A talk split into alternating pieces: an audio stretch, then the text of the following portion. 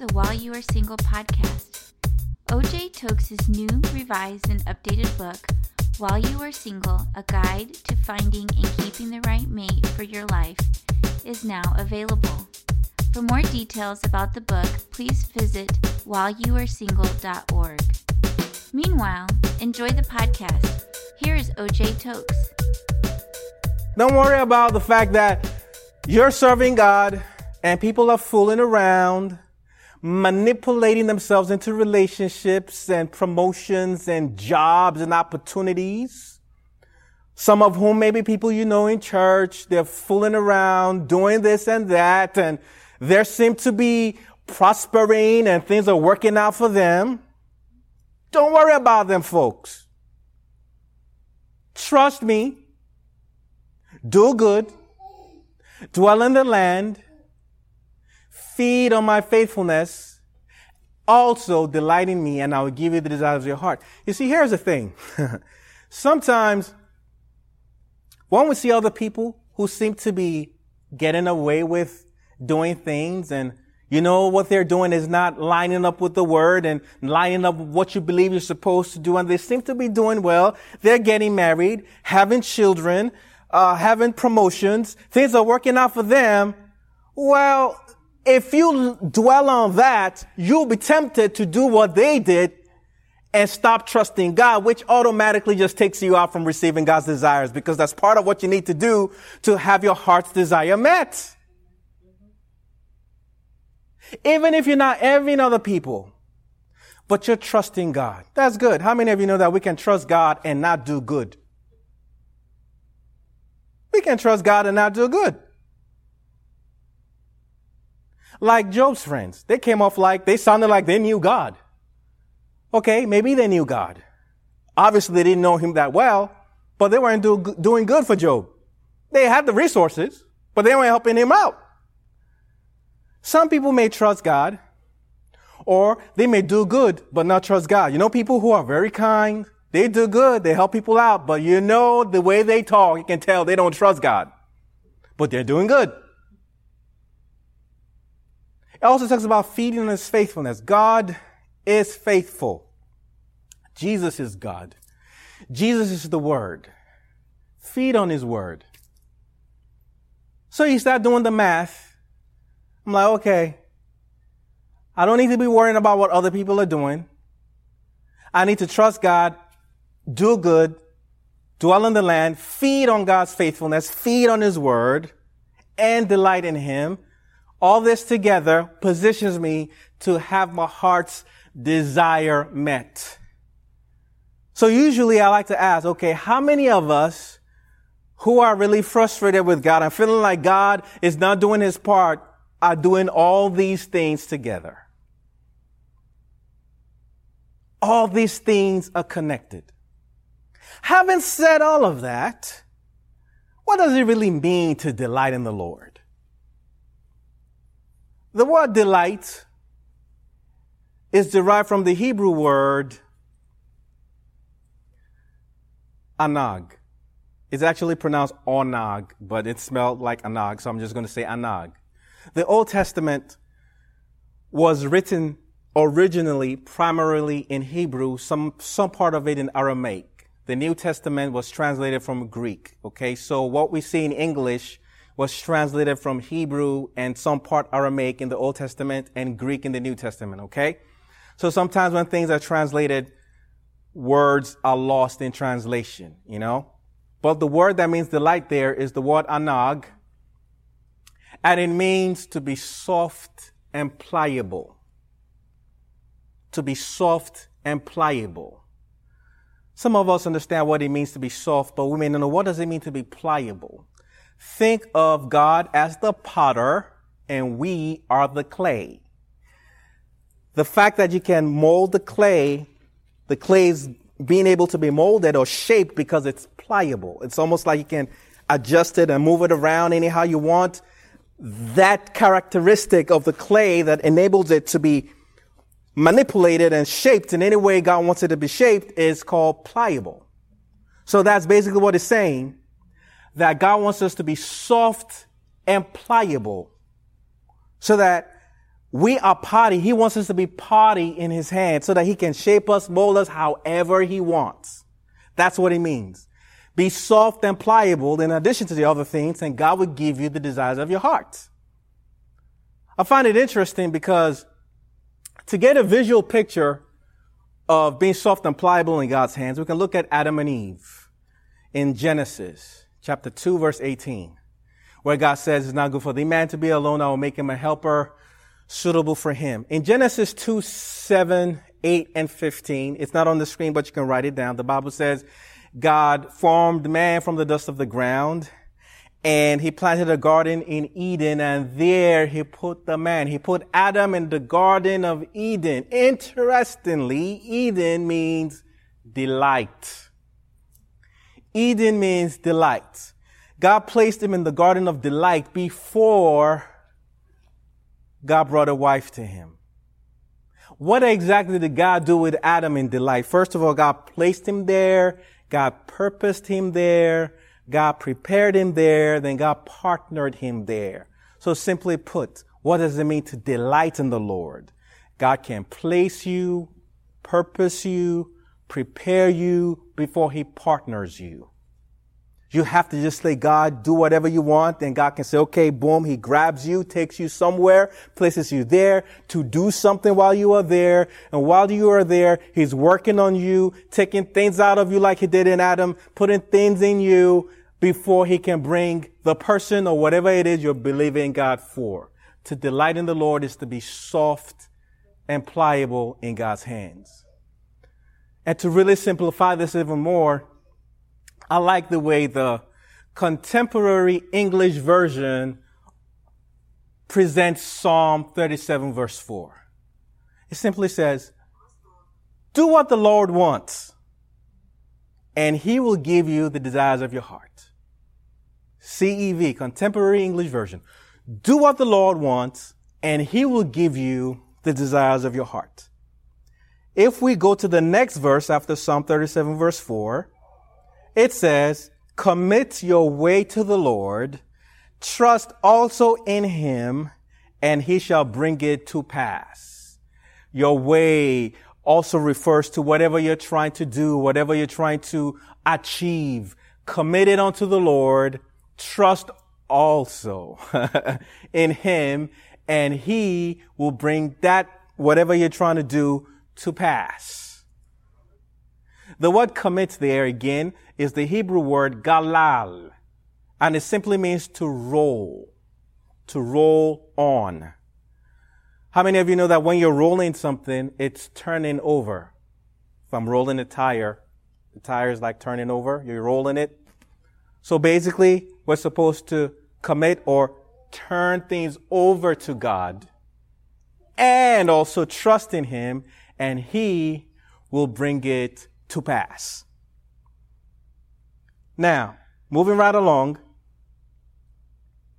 having said all of that, going back to Psalm 37 verse 4, delight in the Lord, or delight also in the Lord, and he will give you the desires of your heart. The traditional understanding is, okay, I got all this stuff I want God to do for me. So after all Tokes said tonight, okay, all I got to do is not worry about what other people are doing trust God, do good, dwell in the land, feed on God's faithfulness, be soft and pliable in God's hands, and God will hook me up with that hot looking babe I've been thinking about. Well, praise the Lord. All right, I could do that. I could do that. God will hook me up with that man I've been checking out. Yeah, yeah, yeah. Praise the Lord. Uh, no.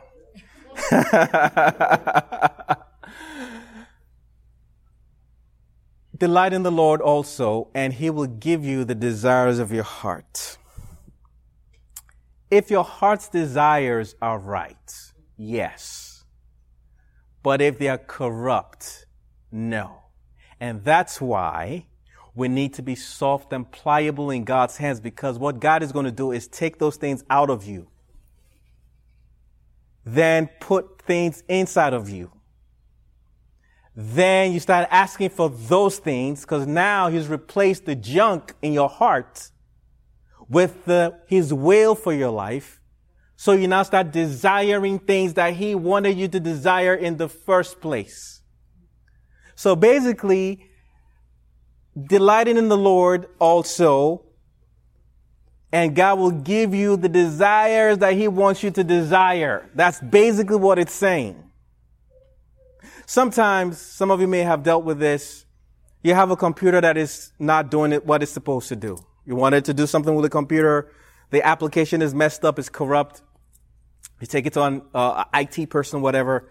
They wipe the computer. There's this concept called wiping. They wipe the hard drive and they clean it up and they load new applications into the computer so that when you now use the computer, it starts working fine. That's kind of how God does for. He's like a spiritual IT person.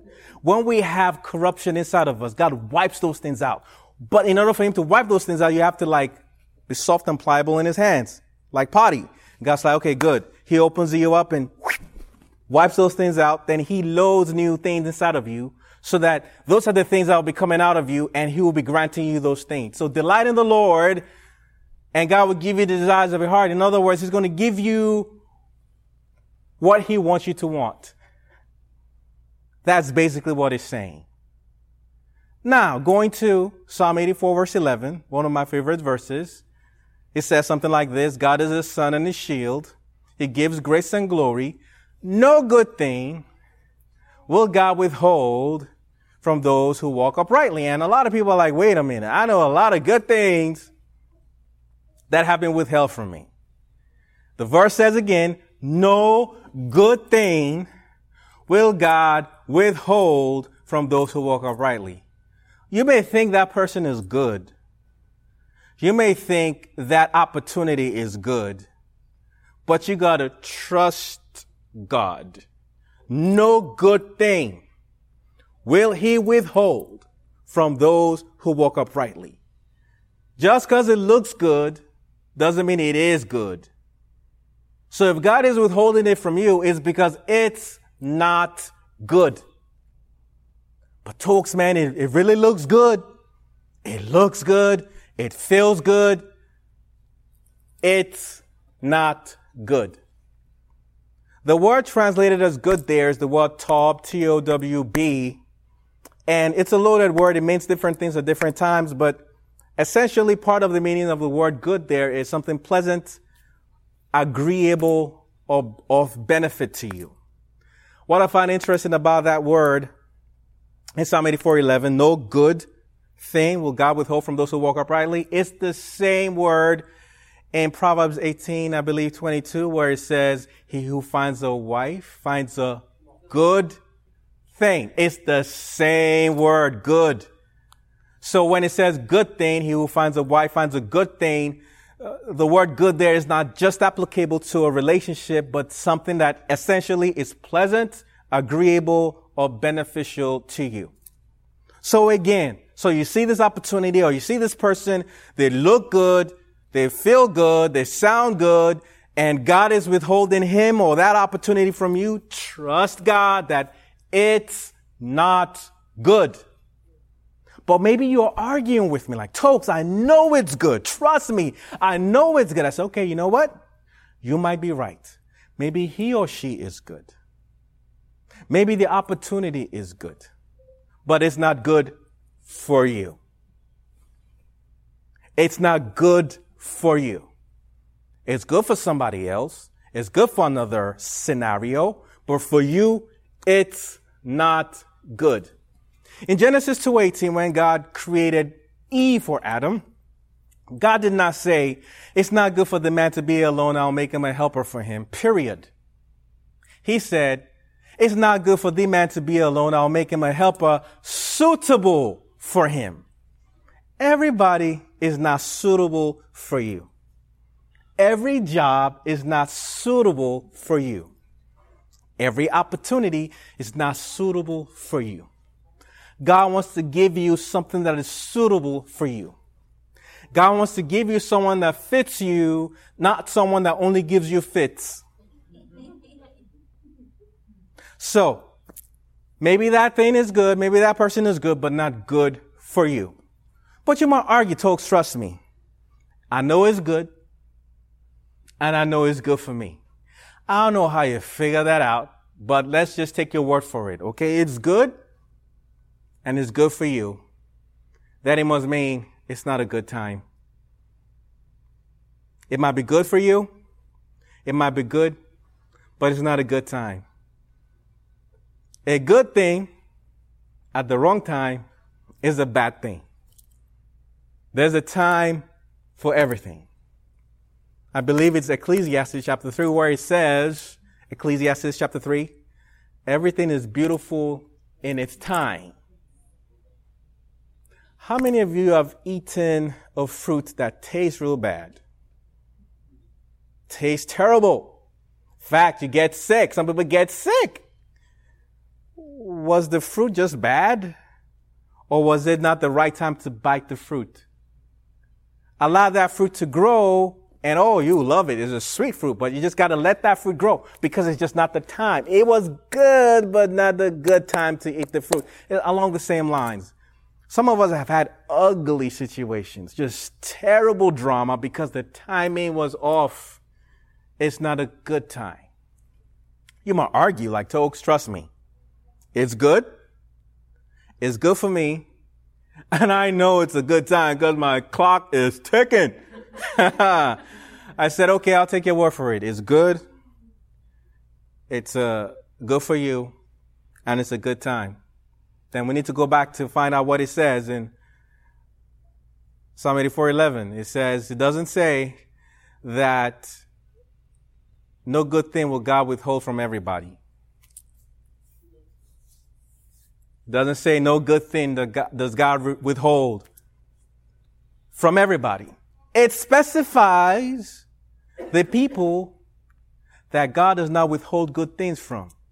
People who walk uprightly. Not people who walked uprightly. People who walk uprightly. Remember when we talked about Job? First thing the Bible says about him was what? He was blameless. He was upright.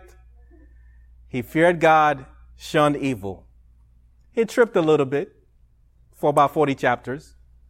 But being an upright man, he was like, God, forgive me. I messed up. I repent. Immediately, God restored him double. Along the same lines, walking uprightly, if you're walking uprightly, rest assured, God will not withhold any good thing from you. Now, to be upright is often used in the New Testament as being righteous. And uh, because uh, sometimes when you read about Joseph and Mary, the Bible says, being a righteous man, um, the angel told him about Mary and how he should go ahead and marry her. Some translations don't use the word righteous, they use the word upright. Now, being upright is not something we can do on our own. In the Old Testament, that was different. But thank God for the New Testament. Thank God for Jesus. Our righteousness are our belief in Him by faith. It's a gift. It's grace. It's kind of like our righteousness is like filthy rags. Some of you have heard that before. Imagine I'm putting on a rag. That's my righteousness. Jesus is putting on his pure white robe. That's his righteousness. So because I believed in Jesus, what Jesus did, he took my rags and gave me his righteousness. So because I'm in Christ, I'm in right standing with him, so that's how I receive my righteousness, not something I earn. However, that is based on having faith in Him, based on trust in Him. We'll go back to that trust factor again. And when we do that, when we believe in Christ, believe in Jesus, it is accounted unto us or bestowed upon us as righteousness or being upright before God. So simply put, because of our relationship in Christ, having faith in Him and trust in Him, we position ourselves to not miss out on good things at a good time that are good for us that God has for you and I. Amen. Amen. Amen. Amen. Thank you for listening to the podcast. We hope you were informed, inspired, and impacted. If you'd like to learn more about OJ Tokes, his books, blog, music, and his monthly ministry for singles, please visit whileyouaresingle.org. That is whileyouaresingle.org. If you've been blessed by the podcast, we encourage you to please share with your friends. Until next week's podcast, take care and stay blessed.